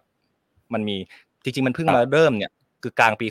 64 ประมาณสักมิถุนา64 เอง ที่ท่านอะทำเรื่องตั้งกรรมการมาศึกษาว่าพิธีการที่จะทำเรื่องขอถวายชื่อเนี่ยต้องทำยังไง คือท่านเพิ่งจะมามีไอเดียที่จะเอาชื่อจะเปลี่ยนชื่ออมตอนกองกลางปี64แต่ว่าไอ้คือป้ายมันเนี่ยไม่มันติดตั้งแต่ต้นปี63แล้วอ่าอาจจะไม่ได้คิดตั้งแต่แรกว่าอาจจะขอพระราชทานชื่อนะ แต่เพิ่งมาคิดหลังจากที่ติดคำว่าบางซื่อไปแล้วเรียบร้อยอย่างนี้หรือเปล่า คือเพิ่งจะมาปิ๊งไอเดียครับตอนกลางปี64ว่าว่าเอ้ยเปลี่ยนชื่อดีกว่าคือคือท่านอาจจะว่างครับนั่งนั่งอยู่ก็ไม่มีอะไรทำเปลี่ยนชื่อเล่นแล้วกัน คือมันอยู่ของมันเดิมก็ได้ครับไอ้เรื่องประเพณีไม่เกี่ยวข้องเลยครับเพราะว่าสถานีรถไฟฉะเชิงเทราบ้านผมก็ยังใช้ชื่อนี้มาตั้งแต่ในแต่ไรครับไม่ได้เปลี่ยนครับดอนเมืองก็ยังไม่ได้เปลี่ยนครับ ไม่มีไม่มีครับส่วนใหญ่ไม่ได้เปลี่ยนด้วยซ้ำจริงๆ ท่านเพิ่งจะมาปิ๊งไอเดียตอนกลางปี64เอง แล้วพอได้ชื่อมาแล้วเนี่ยก็รีบเร่ง เพราะมันจะผมก็ไม่ทราบอาจจะเป็นเพราะจะต้องยุบสภาหรือเปล่าหรืออะไรหรือเปล่า แต่ก็รีบเร่งให้เสร็จมันก็กลายเป็นต้องเฉพาะเจาะจงอืมแบบที่เราเห็น ครับทีนี้ประเด็นหนึ่งที่คุณจิรัตก็ได้ได้ได้ถามไปเหมือนกันนะครับ นั่นก็คือแล้วเป็นประเด็นที่ผมเชื่อว่าคนในสังคมเนี่ยตกใจแล้วก็พูดถึงเป็นประเด็นแรกก็คือราคา 33 ล้านบาท กับการเปลี่ยนป้าย จริง ๆ จะใช้คำว่าเปลี่ยนป้ายอย่างเดียวก็คงไม่ใช่นะฮะเพราะอย่างที่รฟทชี้แจงเนาะว่ามันมีการรื้อโครงสร้างนะแล้วก็ติดตั้งใหม่อะไรเยอะแยะไปหมดเนี่ยนะฮะณวันนี้พอเราฟังคำชี้แจงจากรฟทก็ดี จากคนนั้นคนนู้นก็ดีจากรัฐมนตรีก็ดีเนี่ย สามสิบสามล้านในมุมคุณจิรัตน์ยังแพงไปไหมฮะ เออผมผมขอตัดสินจากที่ไปดูด้วยตาอย่างเดียวครับ เพราะว่าฝั่งอ่าจากหน่วยงานราชการเนี่ยมั่นใจว่าไม่ได้ไม่ได้ข้อมูลจริงๆหรอก ก็มองด้วยตานะครับ มองด้วยตาเปล่าไม่ไม่มีทางถึงครับ คือเราอืมต้องยอมรับว่าอันเนี้ยแพงจริง ๆ การรถไฟครับก็ทำแพงจริง ๆ ก็อืมอืมผมก็ผมก็ว่ามันไม่ได้แปลกไปประหลาดอะไรนะครับ ถ้าเราพูดถึงงานก่อสร้างกับราชการเนี่ย ส่วนใหญ่มันแพงเกินจริงกันหมดอยู่แล้ว จะมีคนไปจับอืมได้เมื่อไหร่เท่านั้นเองครับ แต่งานนี้มันมาโป๊ะแตกเท่านั้นเอง แล้วก็เอ่อที่ชี้แจงเนี่ยโดยที่โดยเฉพาะของเอ่อรถไฟใช่ไหมครับที่ชี้แจงผ่าน Facebook เนี่ยซึ่งครับเอ่อก็ยังดีนะครับที่ยังชี้แจงผ่าน Facebook แต่ก็คิดคิดว่าน่าจะมาแถลงข่าวอะไรอย่างนี้มากกว่า เพื่อตอบคำถามกับสื่อ แต่ว่าที่ถ้าชี้แจงผ่าน Facebook มันก็ยิ่งเป็นหลักฐานทิ้งไว้เลยครับว่ามันว่ามันไม่ได้ตรงตามที่ท่านบอกหรอก คือ ท่านอ่าอย่างแรกเลยผมอ่านแล้วตกใจเลย กระจกเนี่ยต้องหนาถึงสิบมิลอ่าไม่ใช่เขาเรียกว่าบางสิบมิลครับถูกไหมครับ กระจกทั่วไปเออมันก็หกมิลแล้วอะบ้านคนอันนะนี่มันแค่สิบมิลเองอะอ่าใช้คุณท่านใช้คำว่าหนาตั้งสิบมิลแล้วก็บอกว่าต้องติดตั้งยาวหกสิบเมตรโครงสร้างไม่ใช่ครับ ท่านติดตั้งแค่ยี่สิบเมตร ต่อขยายจากของเดิมสี่สิบของเดิมมันมีอยู่สี่สิบแล้ว อันนี้เราพูดถึงโครงสร้างข้างหลังนะครับ มีอยู่สี่สิบแล้ว แล้วก็ทำเพิ่มอีกยี่สิบให้กลายเป็นหกสิบจะได้รองรับชื่อได้เต็ม แต่พอคนเข้าใจผิดว่าทำทั้งหมดหกสิบต้องทำทั้งหมดหกสิบท่านก็ไม่แก้ไขท่านก็เลยตามปล่อยเลยตามเลยเลยว่าต้องทำหกสิบจริง ๆ ไม่ใช่ทำแค่ยี่สิบเพิ่มมาอีกอันนึงก็คือโลโก้ ซึ่งโลโก้เนี่ย อันนี้ผมก็ไม่เข้าใจจริงๆจะติดทำไม เอาโลโก้ไปติดตรงอื่นไม่ได้เหรอทำไมต้องเอาโลโก้เจ็ดเมตรสองอันมาติดบนหลังคามาติดบนกำแพง เพื่อ แล้วโลโก้การรถไฟมันมีประโยชน์อะไรกับประชาชนครับ คือคุณไม่ได้ติดให้ให้พนักงานตัวเองดูนะคุณติดให้คนทั่วไปเขาดูนะ ครับแล้วแล้วแล้วมันมีประโยชน์อะไรผมอยากรู้โลโก้การรถไฟเนี่ย คือแค่สัญลักษณ์ใช้เป็นหัวกระดาษผมเข้าใจได้ เพื่อมันสื่อสารนี่องค์กรไหนองค์กรไหน แต่มาติดเพิ่มเงินเท่าไหร่ครับอย่างน้อยก็สองสามล้านแน่ๆแล้วอะ ครับจะบอกจว่าริงแล้วยังชี้แจงว่าใช้เงินอย่างประหยัดใช้เงินอย่างคุ้มค่าเป็นประโยชน์สูงสุดได้ยังไงในเมื่อคุณเอาโลโก้ที่ไม่มีประโยชน์อะไรกับประเทศนี้เลยมาติดอะอืมหมายจริง ๆ คือเมื่อสักครู่เนี่ยคุณประพัฒน์ได้ได้พูดถึงเรื่องโลโก้เหมือนกันนะฮะก็ยกตัวอย่างว่าในในอดีตเนี่ยไม่ว่าจะเป็นเจ้าไหนนะฮะรถไฟเจ้าไหนสร้างเนี่ยก็จะมีโลโก้ของเจ้านั้นๆเนี่ยติดอยู่ที่สถานีที่ตัวรถที่รั้วอะไรอย่างเงี้ยนะที่คุณประพัฒน์บอกผมเมื่อสักครู่นะทีนี้ไอ้เรื่องโลโก้เนี่ยคุณประพัฒน์เริ่มติดใจผมก็ไม่เข้าใจเชิญนะเชิญนะนึกว่า นึกว่าโลโก้อันเดียวกัน คนละอันกันครับมีหลายอันคนละด้วยอันรับนะผมก็จะมีหลายเจ้าอะไรอย่างเงี้ยฮะแล้วแต่เจ้าของไปเจ้าที่เป็นผู้ผลิตรถไฟใช่นะครับใช่ฮะและอันนี้คือเออผู้ผลิตผู้ผลิตอะไรล่ะครับโลโก้นี้ผู้ผลิตก็คือผู้ผลิตเอ่อสถานีกลางบางซื่อเหรอครับ ก็คือชิโนไทยกับกับยูนิคแหละครับ ผมก็ยิ่งไม่เข้าใจเข้าไปใหญ่จริงๆมันเป็นโลโก้ของการรถไฟนั่นแหละครับ อืมอืมอืมอะทีนี้เอ่ออีกสิ่งหนึ่งนะครับที่มีอดีตผู้ว่าการตรวจเงินแผ่นดินอย่างคุณพิศิษฐ์ ลีลาวชิโรภาสก็ได้ออกมาบอกว่าพอไปดู TOR ซึ่งตอนเนี้ยเอ่อประชาชนยังยังไม่ได้เห็นนะฮะบอกพอไปดู TOR ในรายละเอียดทำป้ายชื่อ ก็พบความไม่ชอบมาพากลอยู่ ตรงนี้คุณจิรัตน์คิดเห็นยังไงฮะแล้วมีโอกาสที่ได้เห็นหรือยังฮะ จะบอกว่าชอบมาพากลหรือเปล่าก็พูดเต็มปากไม่ได้ครับเพราะว่าไม่เห็นของจริง ผมเห็นแค่อ๋อคร่าวๆเห็นแค่แบบเป็นเป็นเอกสารแบบไม่ละเอียดเลยครับ ต้องบอกว่าครับก็เห็นเหมือนที่ทุกท่านเห็นนี่แหละครับ ซึ่งผมก็ไม่เข้าใจทำไมไม่ยอมเปิดเผย มันไม่ใช่ มันไม่ใช่สูตรยาเอ่อระดับโลกมันไม่ใช่ความลับราชการความลับระหว่างประเทศอะไรเลย มันแค่เป็นแบบก่อสร้างป้ายครัธรบรมดา ไม่ต้องกลัวใครขโมยนะครับ ไม่มีใครไปก่อสร้างไปติดบ้านตัวเองแน่นอนเกะกะมากเป็นใหญ่มากอืมจะจะปิดทำไม คือคือการอืมแค่เปิดตรงนี้ยังเปิดไม่ได้เนี่ย ผมว่ามันก็หลายอย่างพูดอะไรมาก็ไม่น่าเชื่อแล้วล่ะครับ แล้วผมก็ท้าท่านในสภาแล้วด้วยท่านโทรไปเดี๋ยวนี้เลย ท่านเปิดเดี๋ยวนี้เลย แล้วไม่ต้องไปตั้งกรรมการนะครับ อันนี้ผมห่วงมากเลย กรรมการตั้งมาเนี่ยมันเป็นการเบนความสนใจ คนครับไปอยู่ที่กรรมการ ซึ่งกรรมการเนี่ยมันจะช้าอยู่แล้วชุดเนี้ยยังไงก็ช้า ไม่ว่าจะเอาคนเร็วแค่ไหนเข้าไปเข้าไปจะช้าหมด แล้วรัฐมนตรีก็หายไปไหนเราก็ไม่รู้ แล้วไม่เคยมีกรรมการชุดไหนที่ทำงานได้ตามที่ประชาชนต้องการนะครับอืมเอาเอาง่ายๆนะครับสี่ปีมานี้เนี่ยผมคิดว่ากรรมการที่ตั้งตั้งตั้งตั้งตั้งตั้งกันไว้เนี่ยเอามาเรียงเรียงกันนี่เรามีโดมิโนเล่นสบายแล้วนะครับเพราะตั้งกันเต็มไปหมดบางคนนั่งสี่ห้าชุดครับตั้งขึ้นมาเนี่ยไม่รู้หรอกว่าจะผลสำเร็จจะเป็นยังไง แต่เสียเบี้ยประชุมแน่ๆละเสียค่าสถานที่ค่าดำเนินการเรียบร้อย ซึ่งผลก็จะอืมก็จะเหมือนกันนะครับ ก็คือทุกคนรอดหมด ครับครับเอ๊ะไม่มีคนประเด็นหนึ่งอ่าประเด็นอีกประเด็นหนึ่งที่เมื่อสักครู่เอ่อคุณจิรัตน์บอกว่าได้ลงไปในพื้นที่ได้เห็นด้วยตามาแล้วนะฮะไอไอตัวครับตัวอักษรทั้งหลายเนี่ยนะฮะเออสุดท้ายแล้วมันเป็นเรื่องจริงหรือเปล่าฮะที่หลายคนตั้งข้อสังเกตว่าที่ทางรฟทบอกว่าจะต้องรื้อโครงสร้างรื้อกระจกอะไรออกเนี่ย แต่พอไปดูจริง ๆ แล้วมันไม่ได้ยึดติดกับกระจกอันนี้ อันนี้มันเป็นยังไงฮะคือจริง ๆ มันผมยืนอยู่ตรงนี้เนี่ย จากจากหัวผมขึ้นไปเนี่ยน่าจะอย่างน้อยก็ยี่สิบเจ็ดเมตรนะครับ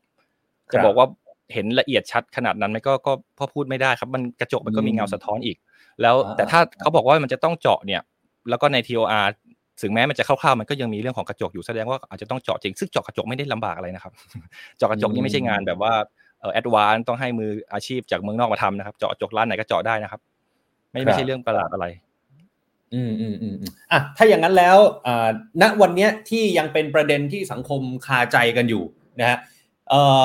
คุณจิรัตน์คิดว่าหลังจากนี้จะตามเรื่องนี้ยังไงต่อดีฮะ ก็ต้องไปลุยกับกรรมการที่คุณจิรัตน์ก็บอกว่ามันก็เป็นปลายทางแล้ว เราจะยังไงต่อดีฮะถ้าอย่างนั้นคือผมว่ากรรมการนี่อย่าไปสนใจเลยครับ เอาเวลามาแค่อืมขี้มูกเล่นยังอย่างน้อยก็หายใจโล่งขึ้นอะอะมีประโยชน์กว่าเยอะ แล้วก็ไม่ต้องปวดหัวไม่ต้องมาเซ็งด้วย ก็ผมคิดว่าวันนี้สิ่งที่ทำวันนี้เนี่ยมันเป็นกระทู้สดใช่ไหมครับ แล้วก็ครับเป็นเครื่องมือหนึ่งของเอ่อฝ่ายค้านที่มันน่าจะทรงพลังที่สุดเท่าที่จะมีได้ในวันนี้แล้ว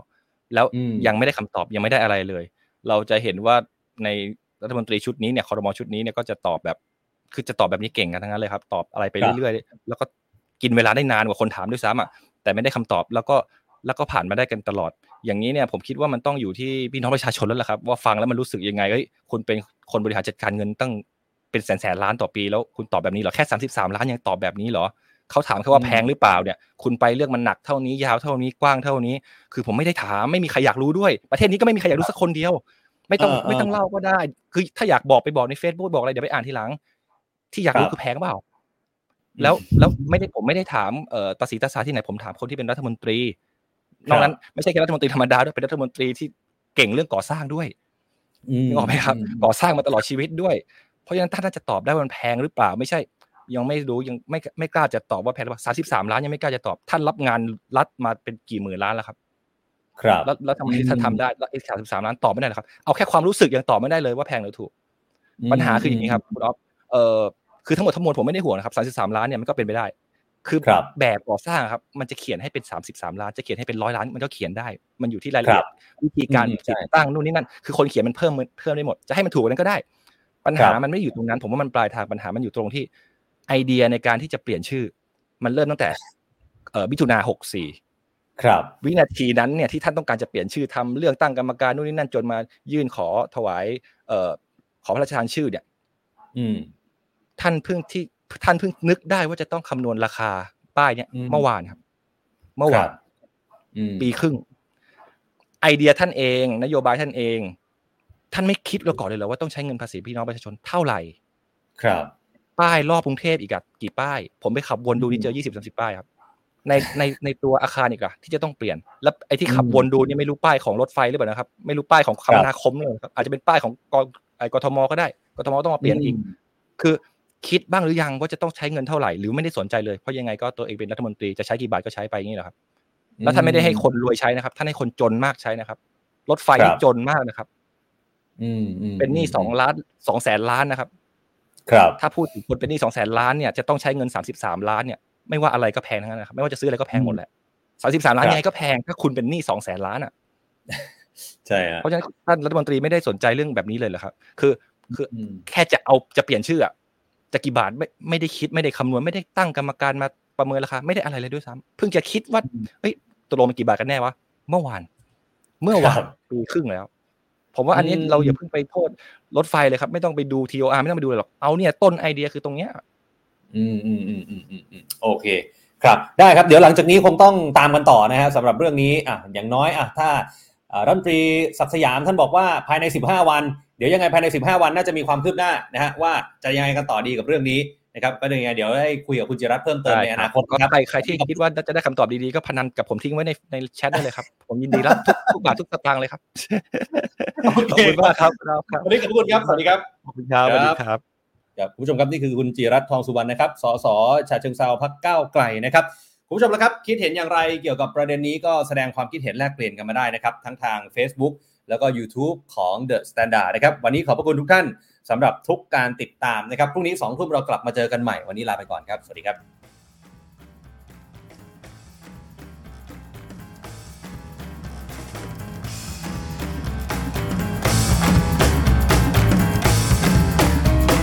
The Standard Podcast, eye opening for your ears.